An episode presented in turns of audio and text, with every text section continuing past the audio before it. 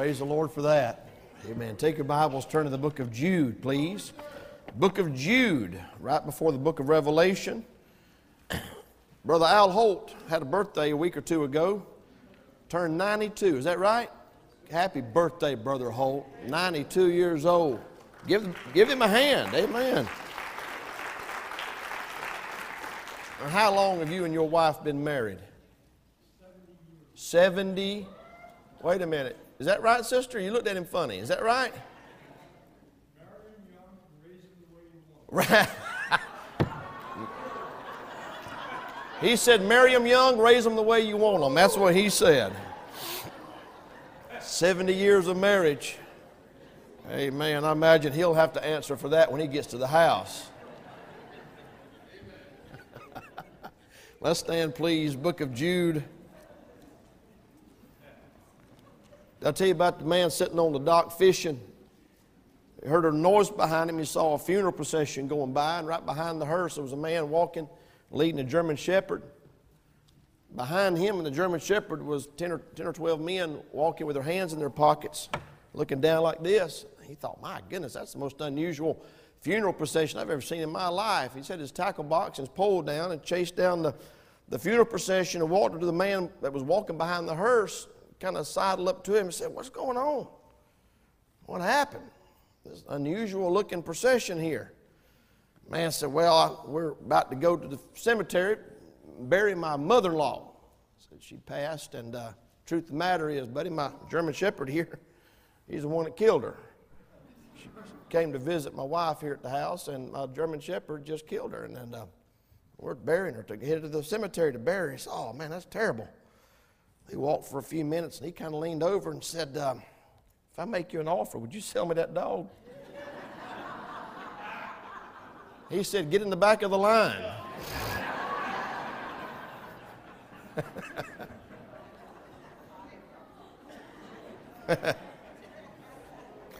Jude, are you there? We're going to read one verse, verse number 20. But ye beloved, building up yourselves on your most holy faith, praying in the Holy Ghost. We're going to preach this morning with God's help on that subject, praying in the Holy Ghost. Lord, we pray that you'd help us now as we turn our hearts and our minds to the Scripture, to the subject, Lord, of prayer. More importantly, of praying in the power, with the help and the will of God through the Holy Ghost, I pray that you would help me to be able to rightly divide the word of truth. And I pray that through your word and through your spirit, I pray that you would provide clarity today on this subject, is my prayer in Jesus' name. Amen. Thank you so much for standing. You can be seated. Let me begin this morning by saying there's a lot about prayer that I do not understand. I don't pretend to be an authority on the subject of prayer. I'm fascinated with the subject of prayer for a number of reasons. Uh, I suppose there are mysteries surrounding prayer that will never be unlocked on this side of eternity. I don't know that I've ever prayed as much, studied as much, read as much, thought as much about prayer as I have in the last few years. But I do know this we know enough about prayer from what's given to us in the Scripture to be properly motivated to have a prayer life. As a matter of fact, we know enough to stir us that should create and ignite within us a desire and a longing to spend time with God in prayer if we never understand anything else besides just the few key things that ought to motivate us to pray. By way of introduction this morning, there are three facts alone that should be enough to spur us and challenge us to spend time with God in prayer. Number one, prayer is a possibility. Can I get a witness? God has made it possible, as the sister just sang, through the shed blood of Jesus Christ, we have access to God through prayer. Hebrews chapter 4, verse 16 says, Let us therefore come boldly under the throne of grace that we may obtain mercy and find grace to help in time of need. What an amazing concept to be able to be transported through space to the very throne room of God. Prayer is not only possible, but God has given us, are you ready for this? Two thirds of the Godhead to help us pray. The Bible tells us that Jesus Christ ever liveth to make intercession for us. Romans 8 says that the Spirit of God maketh intercession for us. God is so interested in talking with you and I through prayer that He has dispatched two thirds of the Godhead to make it possible. Point being, there's no reason why any Christian should not be able to get their prayers answered. Prayer is possible. That blows my mind. There's a number of people today that I'd love to pick the phone up and call them, give them a piece of my mind, or give them, give them something that I'd like for them to do, or make a change, or something, but I don't have access. I don't have that kind of access, but we have access to the Creator of the universe through prayer. That alone ought to motivate you and I to pray. As a matter of fact, if we were ever fully comprehend the significance of the possibility that we have to pray, we probably pray all the time. Number two, prayer is a priority. We do know that from the scripture. Over and over and over again, we are given the importance and the priority of prayer. 1 Timothy chapter 2 verse 1 paul said i exhort therefore that first of all supplications prayers intercessions and giving of thanks be made for all men. First of all means first of all. Jesus set the example of the importance of prayer. The bible tells us in several places he rose up a great while before day one place, Mark chapter 1, I believe, went into a solitary place, and there he prayed, and his disciples found him praying before the break of day. That tells us that it's important, it's a priority. Unfortunately, many times we only pray a few moments at the end of the day as we go to sleep, if that, whereas we should make prayer a priority. Thirdly, prayer is a pipeline. Listen very carefully to what I'm fixing to tell you. Prayer and fasting is a conduit, it is a channel, it is a pipeline through which supernatural power is accessed, and there is no other way to get it except through prayer and fasting. Jesus said that in Mark 9 29 when his disciples were not able to help the man with the child, the son that was possessed with devils. And he told Jesus, He said, I came to your disciples, they couldn't help me. Jesus looked at them and said, This kind goeth out only by prayer and fasting. Prayer is a conduit by which we tap into a supernatural power that cannot be tapped into any other way. If we didn't know anything else about prayer, those three things right there ought to motivate us to pray. Those three facts right there ought to motivate us to make prayer a priority in our life. Last Sunday, about two minutes before 11, one of our dear sisters stopped me in the aisle and said, I got a question I want to ask you. I said, What is it? She said, What does it mean to pray in the Holy Ghost? And I said, Well, that's not a question I can answer two minutes before 11 in the aisle of the church. I'm going to have to come back to that. And that has been eating at me since last Sunday morning at 1058. She said, you said, a, she, she said, you made a statement last week in your message that we ought to pray in the Holy Ghost. What does that even mean? I got back to my office and realized, to the best of my knowledge, I have never heard a message on the subject, and I have never preached a whole message on the subject. And once I started studying it, I realized why. I don't know that you can get your hands on it the way I would like to get my hands on it. It is easier for me to pray in the Holy Ghost than it is for me to explain to you how I believe it ought to be done. But let me say this I was brought up in an era where praying in the Holy Ghost was almost an abstract, super impossible thing to ever accomplish. I'm not throwing off on the old timers that used to preach to me, but they would talk about praying in the Holy Ghost and make it almost a charismatic experience. Truth of the matter is, every time a child of God prays, they are supposed to pray in the Holy Ghost. Now, there's one or two ways to pray either praying in the flesh or praying in the spirit. There ain't much of a middle ground that I can find. And as I begin to break, break this apart, as I begin to dissect this, I realize there's so many facets of prayer that we could preach on this morning. We could preach on the opportunities that we have to pray. The Bible says pray without ceasing. You should pray all the time. We, we, we could preach on the obligations to pray and all the people that need us to intercede for them our wives, our children, our church, our, our brothers and sisters in the Lord, our missionaries, the lost, the, the world that's dying and going down without God, and, and, and praying for uh, the, the more laborers to be sent into the harvest. We could preach a series just on our obligations to pray. We could preach this morning on the objectives to prayer. We could preach on the obstacles to praying. God knows there's a bunch of them. I want to preach this morning on the optimization of prayer. How to pray in the power and with the help of the Holy Ghost for the simple fact this morning that we need to pray in order to maximize our prayer potential. I don't know about you, but I believe we need to pray prayers in 2021 that get heard and get answered. We need to pray prayers that reach the ears of God and the heart of God. We need to pray prayers that move the heart of God and move the hand of God. To do that, I think we need to understand what it means to pray in the Holy Ghost. A.W. Tozer said it like this The prayer that gets to heaven is the prayer that begins in heaven. Jesus said it like this Thy will be done on earth as it is in heaven. The Bible commands us in Galatians 5 16, and as well as in verse 25, to walk in the Spirit. We know we're to walk in the Spirit. Revelation chapter number one tells us that John, the Revelator, was on the Isle of Patmos, and the Bible tells us that he was in the Spirit on the Lord's day.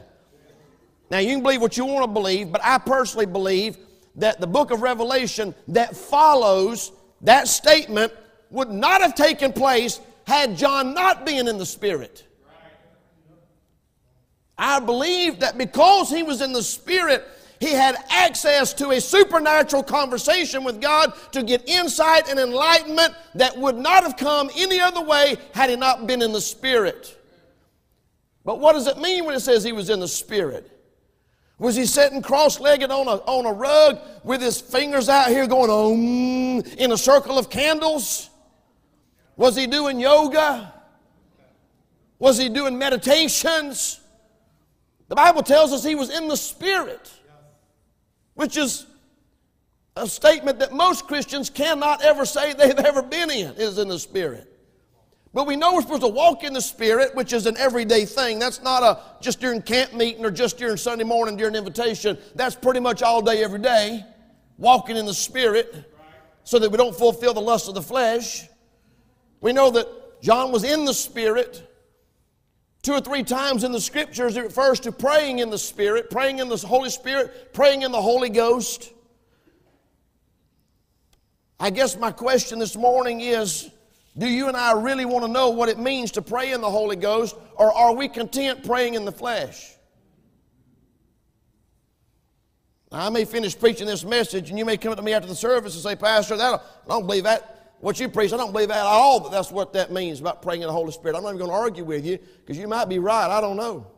I might be making more of it than there is. I might not be making enough of it. I just know this after a week of studying and meditating and reading and praying and digging, I still have a hard time explaining what I feel in my heart and how to verbalize what I believe God is showing me. I believe you could probably give this topic to 20 different preachers and get 20 different messages. They'll all be close, but they ain't going to be identical. Because there's only a couple places in the Bible that even talks about praying in the Holy Ghost, our text being one of them. One thing I do know praying in the Holy Ghost is possible, and if so, it sounds important to me. Praying in the Holy Ghost, I think we would all agree, has supernatural benefits. Now, you may not be interested in that, but I am. We can embark on this journey this morning with a quick checklist of some things that we can eliminate of what praying in the Holy Ghost is not. Praying in the Holy Ghost, number one, is not praying in tongues. I'm going ahead and get that out of, get that out of the way. Now, if you come from a charismatic or a Pentecostal background, don't come to me after the service and say, Well, I know you didn't agree with me praying in tongues, but I pray in a heavenly language because I don't want the devil to hear what I'm saying. Well, I hate to pop your bubble this morning, but the devil came from heaven, and if there is such a thing as a heavenly language, he's fluent. Lucifer originated in heaven. Well, 1 Corinthians 13 says, Though I speak with the tongues of men and of angels and have not charity, and the angels speak in a heavenly language. I'm not saying they don't, but I'm saying you don't know it. And if you did pray in a heavenly language, the devil understands it fluently. Not to mention, there is zero reference in your Bible to praying in tongues, praying in an unknown tongue, praying in a heavenly language. Is everybody okay? So we can go ahead and rule that out. That's not in the Bible disciples came to Jesus and teach us to pray, he didn't tell them to pray in tongues. He told them what to say in the model prayer, which wouldn't make sense if praying in tongues kind of was better than that. Everybody okay? Thought I'd throw that out there, all right? We don't do all that. I had a guy tell me one time, said, I love to hear you preach, Pastor Shiflett. I just wish you were filled with the Spirit with the evidence of speaking in tongues. I said, I wish you were filled with the Spirit with the evidence of having some biblical discernment you have no idea what you're talking about. We don't do all that. See me tamata, see me on tamata. She came on the Honda, left on the Yamaha. Hallelujah. Some of y'all got excited right there. Said, "Oh, Pastor Chip, speak in tongues." I did not. I said, "See me tie my tie, see me untie my tie." She came on a Honda and left on a Yamaha. I just said it real fast.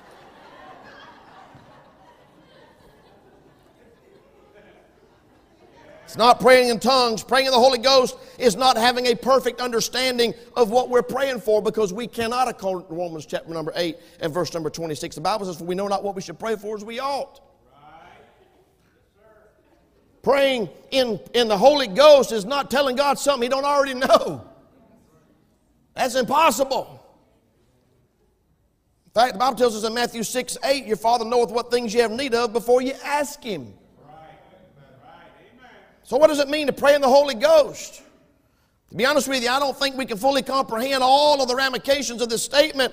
Uh, we, can, we can't, with our limited comprehension and with our fragmented understanding of the ministry of the Holy Spirit, know it all because the distance between our finite mind and the infinite mind of God, the Bible tells us in Isaiah 55, verse 8 and 9, God said, For my thoughts are not your thoughts, neither are my ways your ways, saith the Lord. For as the heavens are higher than the earth, so are my ways higher than your ways, and my thoughts than your thoughts. Truth of the matter is, that's a pretty big gap to try to bridge in prayer. We can't do it without help. We need help. Holy Spirit of God was given to us to be a comforter.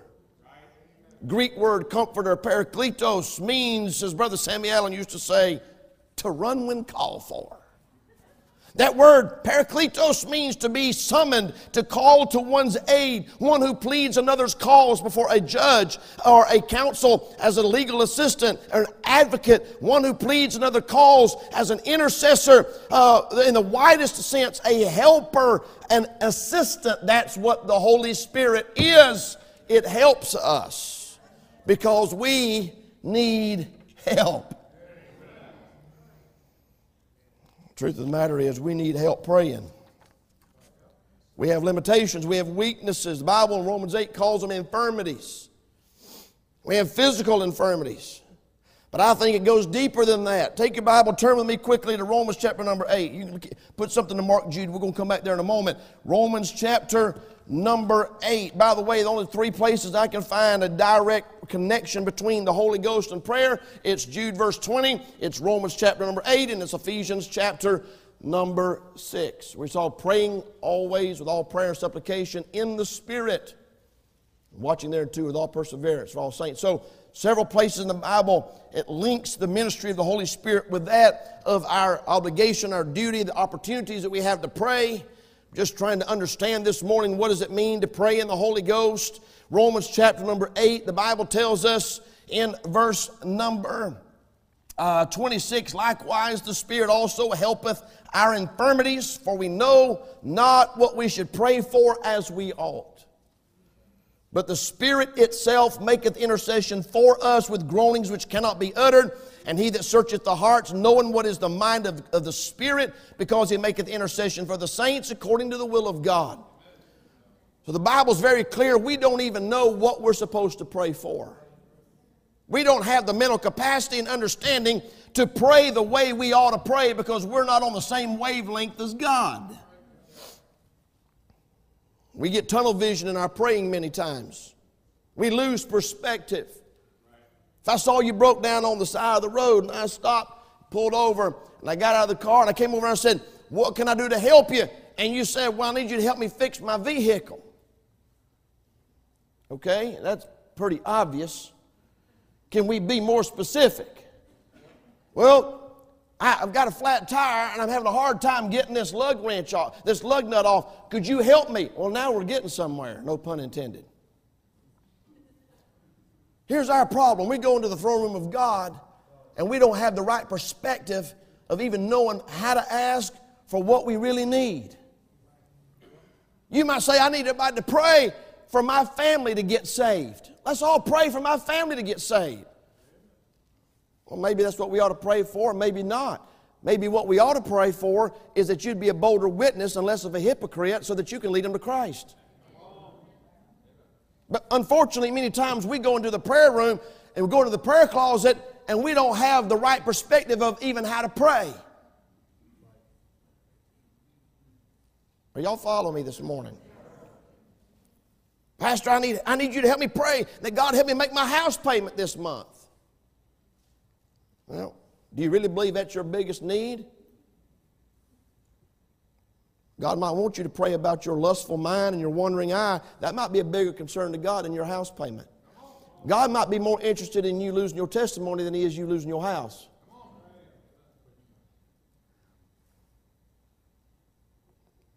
All I know is that praying in the Holy Ghost means the Holy Ghost is an active participant in my praying and not a, not a bystander, not a, an inactive, passive bystander, but is actively involved in my prayer life. As I began to move through this process, I said to myself, well, if the Holy Ghost is going to help me pray, as Romans 8 very clearly says he does, the Holy Spirit helps me pray. The Spirit itself maketh intercession for us with groanings which cannot be uttered. By the way, those groanings which cannot be uttered is not praying in tongues. That is the Holy Ghost praying in groanings that you and I can't utter. Helping us bridge that gap and connect with God on a supernatural level of communicating at the highest possible level, the way God intended for us to talk to Him. And I begin to make a list. Well, there's some things the Bible's pretty clear about that I believe are vital prerequisites, that I believe are fundamental truths that have to be checked off of the list for the Holy Spirit to even help me pray so that I can qualify as praying in the Holy Ghost. There are certain things you and I know that if we don't meet that criteria, God will not hear our prayer. By the way, God will hear the prayer that is prayed in the Holy Ghost. Oh, preacher, I know you're going out there saying that God hears and answers the prayer that's prayed in the Holy Ghost, but Jesus prayed in the Garden of Gethsemane and God didn't answer his prayer. Hang on just a second, time out. Jesus said, If it be thy will, let this cup pass from me. Nevertheless, not my will, but thy will be done. And trust me, God did answer that prayer. Now we're going to make a full circle. We're going to come back to this in a minute. I don't want to wet my gunpowder. I'm going to go ahead and tell you this right now. You're not praying in the Holy Ghost if you're not praying according to the will of the Father. Once you get your will out of the way, once I get my will out of the way, once we get out of the prayer closet with our Christmas list and our wish list and all the things we want God to do for us, and we don't go into the prayer closet with a manipulating attitude and the mindset, but we go in there fully submitted and surrendered to the will of God, now we're getting somewhere. We're on praying ground now. I believe the Holy Spirit of God will help us and assist us in our praying if we will meet several vital prerequisites. Write this down. Number one, the Holy Ghost will assist those that pray hungry prayers. Hungry prayers. Hebrews 4:16, I quoted it a minute ago. Let us therefore come boldly under the throne of grace that we may obtain mercy and find grace to help. Watch this in time of need. Here's our problem. Many times we are like the church at Laodicea that was rich and increased with goods and had need of nothing. And there's nothing more repulsive to God in a prayer closet than a Christian that don't need anything and don't need Him and don't want anything. Is everybody still with me? Blessed are they which do hunger and thirst after righteousness. And all throughout the scriptures, the Psalms is filled as the psalmist, the sweet psalmist of David, filled the pages of Psalms with verses like in, uh, desiring God and wanting God and thirsting after God and coveting after the presence of God. And as Christians today, if we enter our prayer closet and it's just a dry, mundane, routine chore and a duty, but we don't go in there really seeking and searching and desiring God, trust me when I tell you, you're praying in the flesh. God's not interested in routine, monotonous, distracted, half hearted prayers. I preached it just the other week. God's not sitting on the front porch of heaven with his hand outstretched for your few little crumbs that you want to rake off in his direction when you get done doing your thing.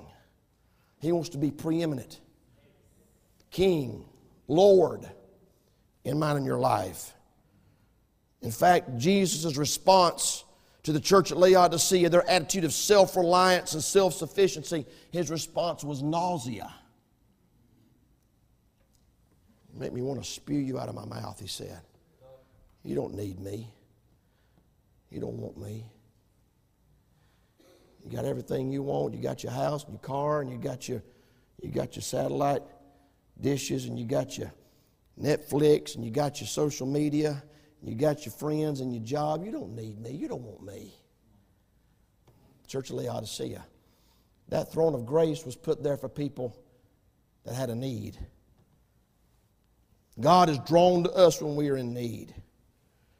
I'm amazed at 2021 how bad it is in our nation. How messed up our world is, and there are people that still don't need God or don't think they need God. I don't know how you make it through the day without God. I don't know how, I don't know how you make it through a whole day without God helping you. Come on now.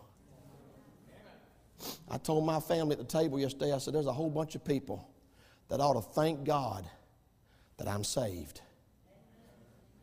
Because I don't do things that I wouldn't do if I wasn't saved. They ought to thank God they didn't bump into me lost. I need God to help me. I got in my office yesterday morning, probably 6.30, 7 o'clock. Worked on this message on up till 12 o'clock. Brother Bittner and I ran down to Mission Barbecue to grab some lunch. Had them over at the house. The ladies over at the house that spoke. I think that's about five hours I spent in the Word yesterday morning on this right here. Got over there to Canton at Mission Barbecue I'm trying to drive around and find a place to park. Some jackleg in a truck parked in the middle of the drive. In the middle of the drive, put his flashers on, just sit there. I blowed the horn a time or two. I blowed it four or five times. I propped up on it and just laid on it for a while. Brother Bittner's with me. I said, What's he doing? This is, this is the drive. This is the driveway. Two parking spaces right in front of him. Just pull up in there. I got, I got out of my truck. I wasn't mad, I was just aggravated. I was confused. Why is he doing this? This is stupid. Why do you do this? I went up there and knocked on the window. I said, I'm behind you. I need to get by. He shook his head. I said, Could you, could you pull up there so I can get by? He just looked at me, and shook his head.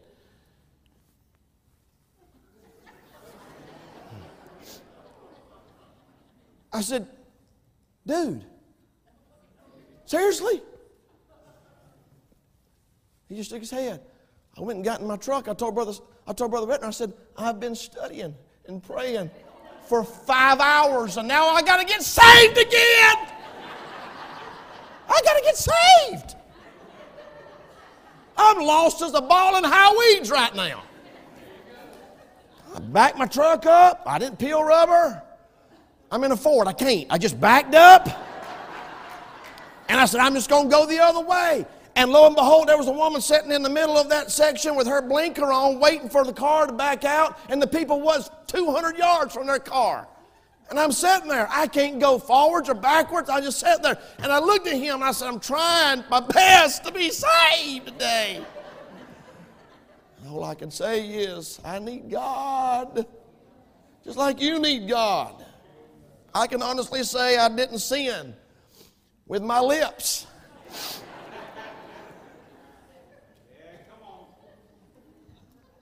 Number two, write this down. The Holy Ghost will assist those that pray holy prayers. Now, this is important. Prayer is a spiritual conversation. Prayer is communion between a child of God and the Father. Prayer is dialogue between a born again believer and the Lord Jesus Christ, the Father. This dialogue, this conversation is impossible to have if there is sin, unconfessed sin, and iniquity in my life. Now, I'm trying to figure out how to pray in the Holy Ghost, but one thing I do know, He will not answer prayer when there's sin, unconfessed sin in my life. Psalm 66, 18, if I regard iniquity in my heart, the Lord will not hear me. He will not hear me. The Holy Spirit is not going to come alongside me and help me pray. He's not going to bridge that divide. He's not going to see my infirmities and pray for me with groanings that cannot be uttered. He's not going to compensate for my sin. God's just flat out not going to hear me. I'm trying to get the Holy Spirit involved in my praying. To do that, I'm going to have to get rid of the sin in my life and pray holy prayers. The heathen pray, but to no avail. So Proverbs 15, 29, the Lord is far from the wicked, but he heareth the prayers of the righteous. If God hears the prayers of the righteous, then we need to deal with the unrighteousness. And the first thing we need to do is clear the line of communication with the Father. 1 John 1 9, if we confess our sin, He's faithful and just to forgive us our sin and to cleanse us from all unrighteousness. And as Brother Ingram said so eloquently during the men's conference last week, he said, confessing sin means we side with God against ourselves about our sin. We stop propping it up, defending it, making excuses. We agree with God that we're wrong and what we did was wrong. That's confessing. You're not going to get a prayer answered with sin in your heart, entering into your prayer closet. If we're going to recruit the assistance of the Holy Ghost in our praying, we cannot do it while at the same time grieving Him and quenching Him with our unconfessed sin. Hebrews 12, 14 says, uh, Follow peace with all men and holiness without which no man shall see the Lord. You're not going to enter into your prayer closet and have communion with God with unconfessed sin in your life. It will not happen. James 4, 3 says, You ask and receive not because you ask amiss that you may consume it upon your own lust. Holy prayers, holy ground. Prayer is holy ground. Can I get a witness? Would, we, would, would you agree with me that if we're entering into the throne room of God, that we are going into holy ground? In Exodus, God told Moses at the burning bush, take your shoes off. The place whereon thou standest is holy ground. I can tell you what's holier than that the throne of grace. You're not going to drag your sin. You're not going to drag your filth up in there and then go down all this list of all the stuff you want God to do and expect Him to answer it. The first order of business when you pray is get right with God. Come on now. Number three, Holy Ghost will assist those that pray humble prayers. Humble prayers. The Bible tells us we can boldly approach the throne of grace to find mercy and grace to help in time of need, but do not mistake that boldly approaching the throne of grace with having a spirit and attitude of pride or arrogance or haughtiness. The secret to obtaining grace is humility.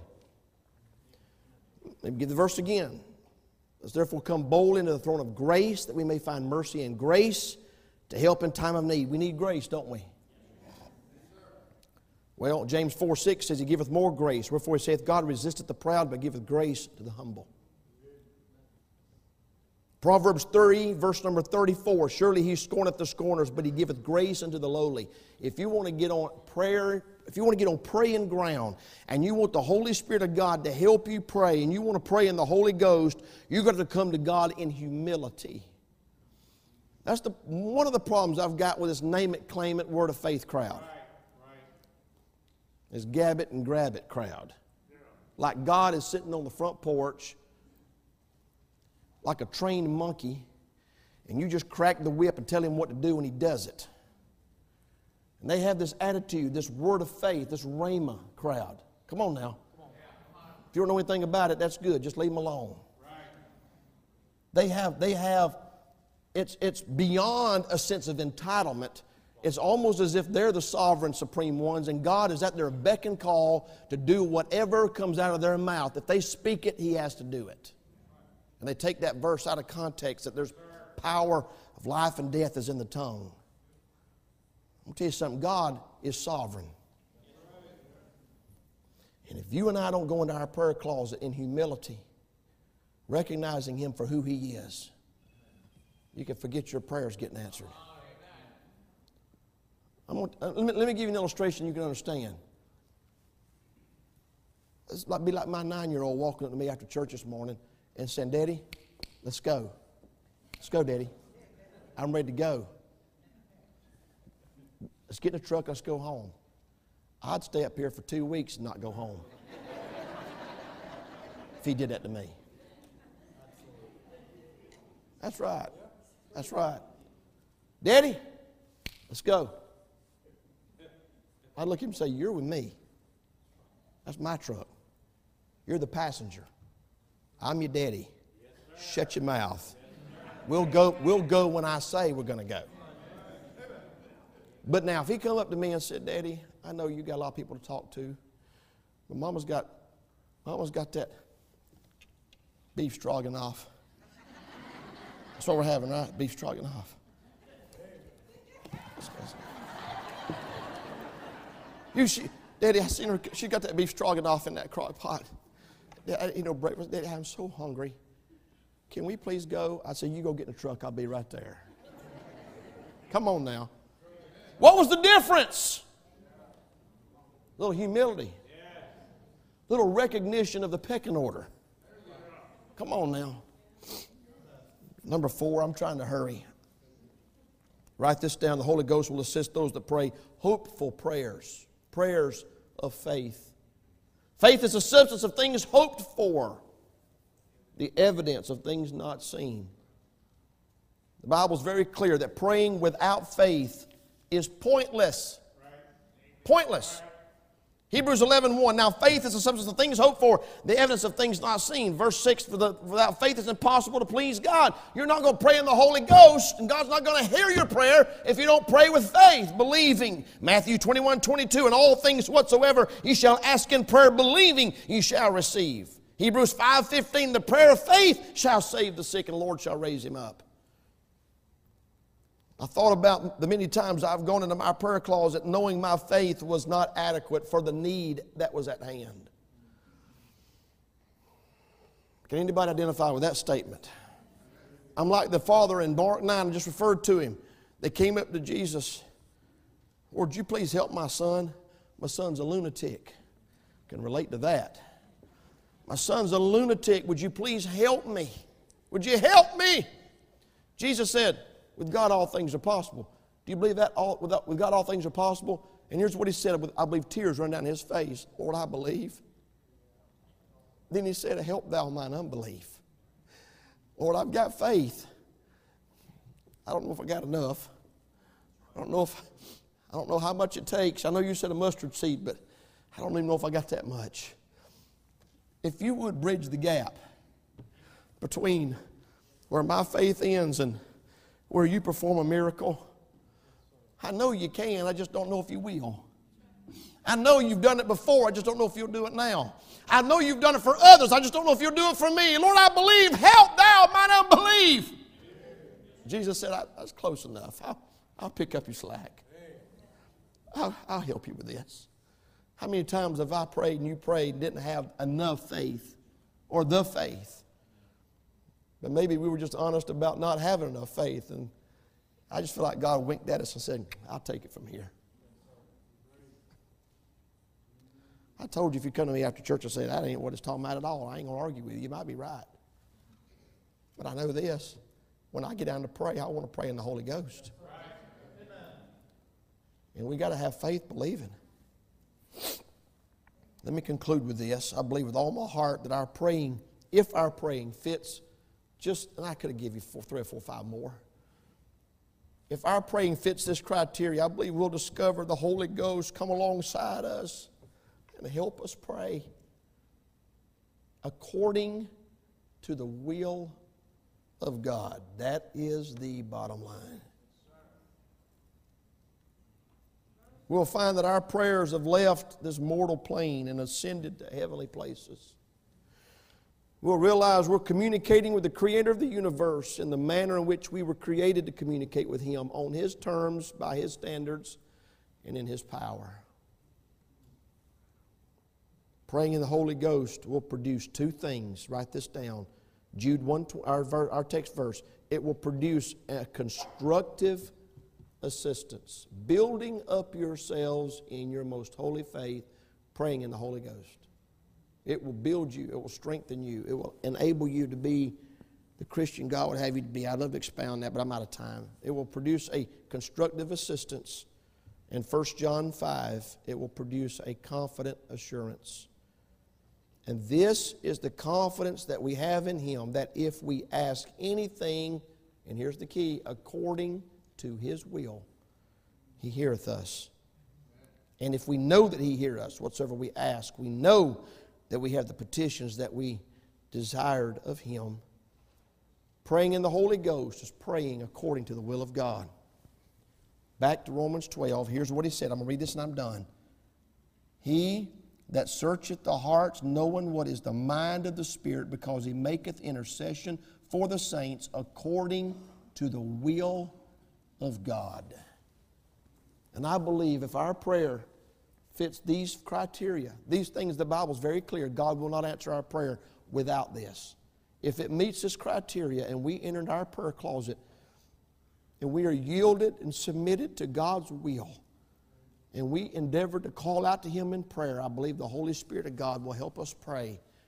And I believe somehow, some way, something supernatural happens. And we're talking to God.